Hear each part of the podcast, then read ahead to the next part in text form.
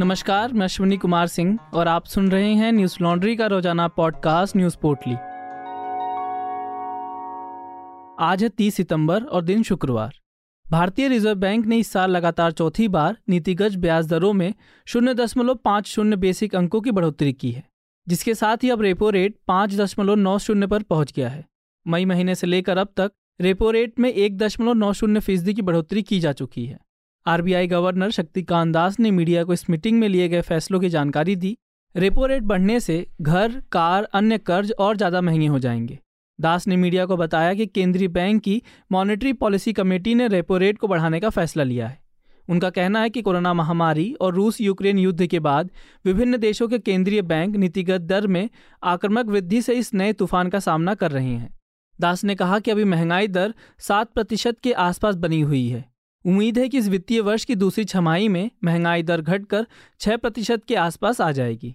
Reserve bank ने वित्तीय वर्ष 2023 के लिए जीडीपी की दर में विकास का अनुमान सात दशमलव दो प्रतिशत से घटाकर सात प्रतिशत कर दिया है। अगस्त में उपभोक्ता मूल्य सूचकांक पर आधारित महँगाई सात प्रतिशत थी, जो आरबीआई के लिए मान्य स्तर से अधिक है। दास ने कहा कि अगर तेल के दाम में मौजूदा नरमी बनी रहे तो आगे महँगाई से राहत मिलेगी। बता दें कि कुछ दिन पहले ही अमेरिका के केंद्रीय बैंक फेडरल रिज़र्व ने महँगाई को देखते हुए अपनी ब्याज दरों में बढ़ोतरी की थी, जिसकी वजह से भारतीय रुपये पर और दबाव बढ़ गया। रेपो रेट वह दर होता है जिस पर आरबीआई बैंकों को लोन मुहैया कराता है। इसके बढ़ने की वजह से home loan, education loan, personal loan और बिज़नेस लोन के साथ साथ सभी तरह के ऋणों की दरों में बढ़ोतरी हो जाएगी, जिससे आम आदमी की जेब पर पड़ रही महँगाई का बोझ और बढ़ जाएगा। कांग्रेस पार्टी के अध्यक्ष पद के लिए नामांकन जमा करने की आज अंतिम तारीख है। अंतिम दिन पर कांग्रेस के वरिष्ठ नेता और राज्यसभा में विपक्ष के नेता मल्लिकार्जुन खड़गे, शशि थरूर और झारखंड कांग्रेस के नेता के एन त्रिपाठी ने पार्टी अध्यक्ष पद के लिए नामांकन दाखिल किया। खड़गे के नामांकन के मौके पर राजस्थान के मुख्यमंत्री अशोक गहलोत, कांग्रेस के वरिष्ठ नेता अंबिका सोनी पवन बंसल आनंद शर्मा भूपेन्द्र सिंह हुड्डा, मुकुल वासनिक पृथ्वीराज चौहान, अविनाश पांडे, मनीष तिवारी राजीव शुक्ला और रघुवीर मीणा समेत कई अन्य वरिष्ठ नेता मौजूद रहे। खड़गे की तरफ़ से पर्चा दाखिल किए जाने के बाद सीएम गहलोत ने कहा, मेरा मानना है कि थरूर नामांकन वापस ले सकते हैं। इससे पहले गुरुवार को दिग्विजय सिंह ने भी नामांकन पत्र लिया था, लेकिन अंतिम समय पर उन्होंने अपनी उम्मीदवारी को वापस ले लिया और खड़गे के नाम का समर्थन किया। दिग्विजय सिंह ने कहा कि जब मुझे मीडिया से उनके नाम का चर्चा का पता चला तो मैं आज उनसे मिलने गया और कहा कि अगर आप फॉर्म भर रहे हैं तो आप वरिष्ठ नेता हैं। मैं आपके खिलाफ चुनाव लड़ने की सोच नहीं सकता। अब उनका इरादा चुनाव लड़ने का है तो मैंने कहा कि मैं आपका प्रस्तावक बनूँगा। कांग्रेस के वरिष्ठ नेता मनीष तिवारी ने मीडिया से बात करते हुए कहा, दिग्विजय सिंह सम्मानीय नेता हैं और उन्होंने शिष्टाचार दिखाते हुए अपना नामांकन का फैसला वापस लिया है। यह बेहतर होगा कि किसी एक नेता के लिए आम सहमति पार्टी में बन जाए।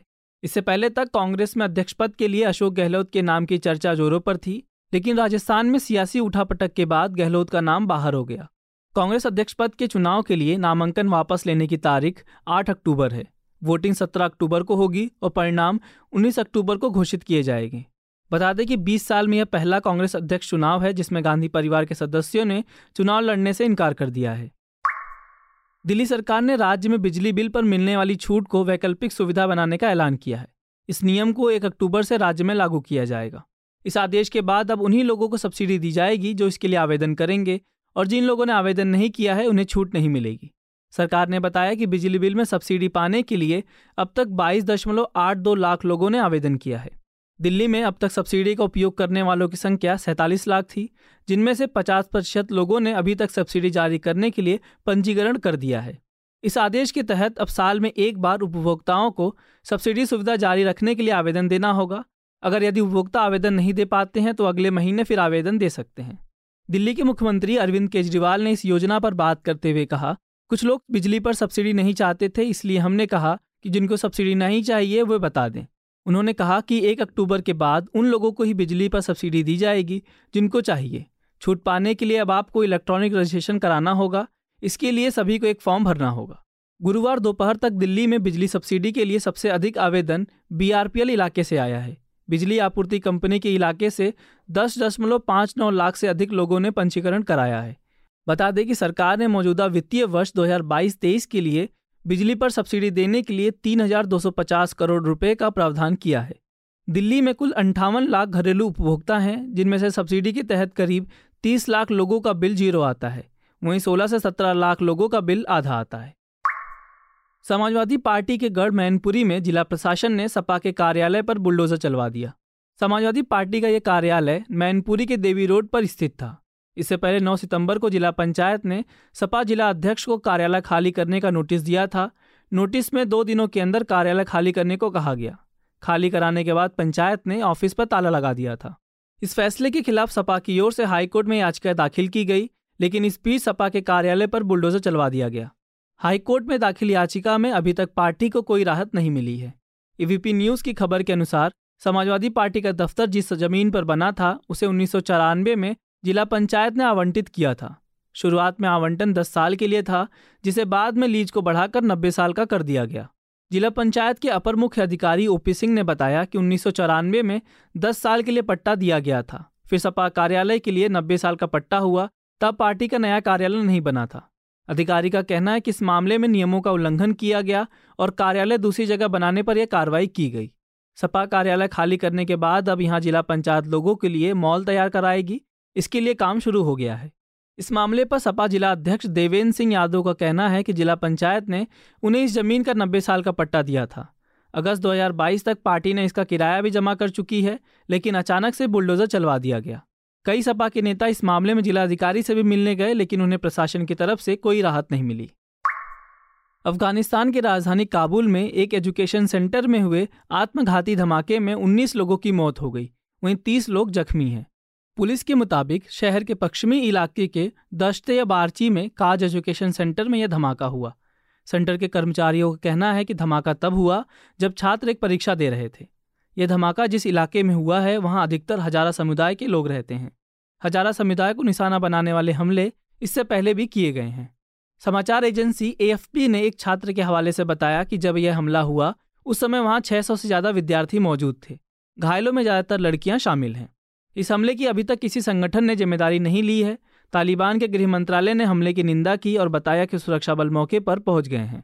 गृह मंत्री अब्दुल नफी टाकोर ने कहा कि आम नागरिकों पर हमला करना दुश्मन की अवमानवीय क्रूरता और नैतिक मूल्यों की कमी को साबित करता है। बता दें कि बीते साल अगस्त में अफ़गानिस्तान की सत्ता पर तालिबान की वापसी हुई थी। तालिबान का कहना है कि वो देश में हालात स्थिर करने के प्रयास कर रहा है। दश्ते बारची में पहले भी कई हमले हो चुके हैं।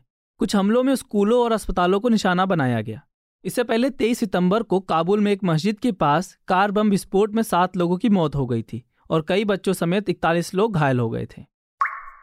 जैसा कि आप जानते हैं कि हर साल की तरह इस साल भी न्यूज़ लॉन्ड्री का मीडिया रंबल कार्यक्रम शुरू होने जा रहा है। आप 6 से 8 अक्टूबर तक ऑनलाइन रजिस्ट्रेशन करके 14 और 15 अक्टूबर को होने वाले मीडिया रंबल में भाग ले सकते हैं। यह कार्यक्रम दिल्ली के इंडिया हैबिटाट सेंटर में होगा।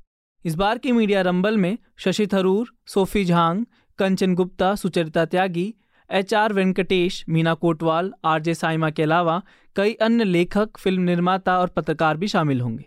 अगर आप न्यूज़ लॉन्ड्री के सब्सक्राइबर्स हैं तो आप इसमें मुफ़्त में भाग ले सकते हैं।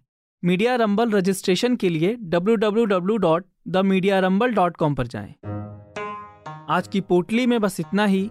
कल लौटेंगे खबरों की नई पोटली के साथ। नमस्कार। न्यूज़ लॉन्ड्री के सभी पॉडकास्ट ट्विटर आई और दूसरे पॉडकास्ट प्लेटफॉर्म पे उपलब्ध हैं। खबरों को विज्ञापन के दबाव से आज़ाद रखें, न्यूज़ लॉन्ड्री को सब्सक्राइब करें।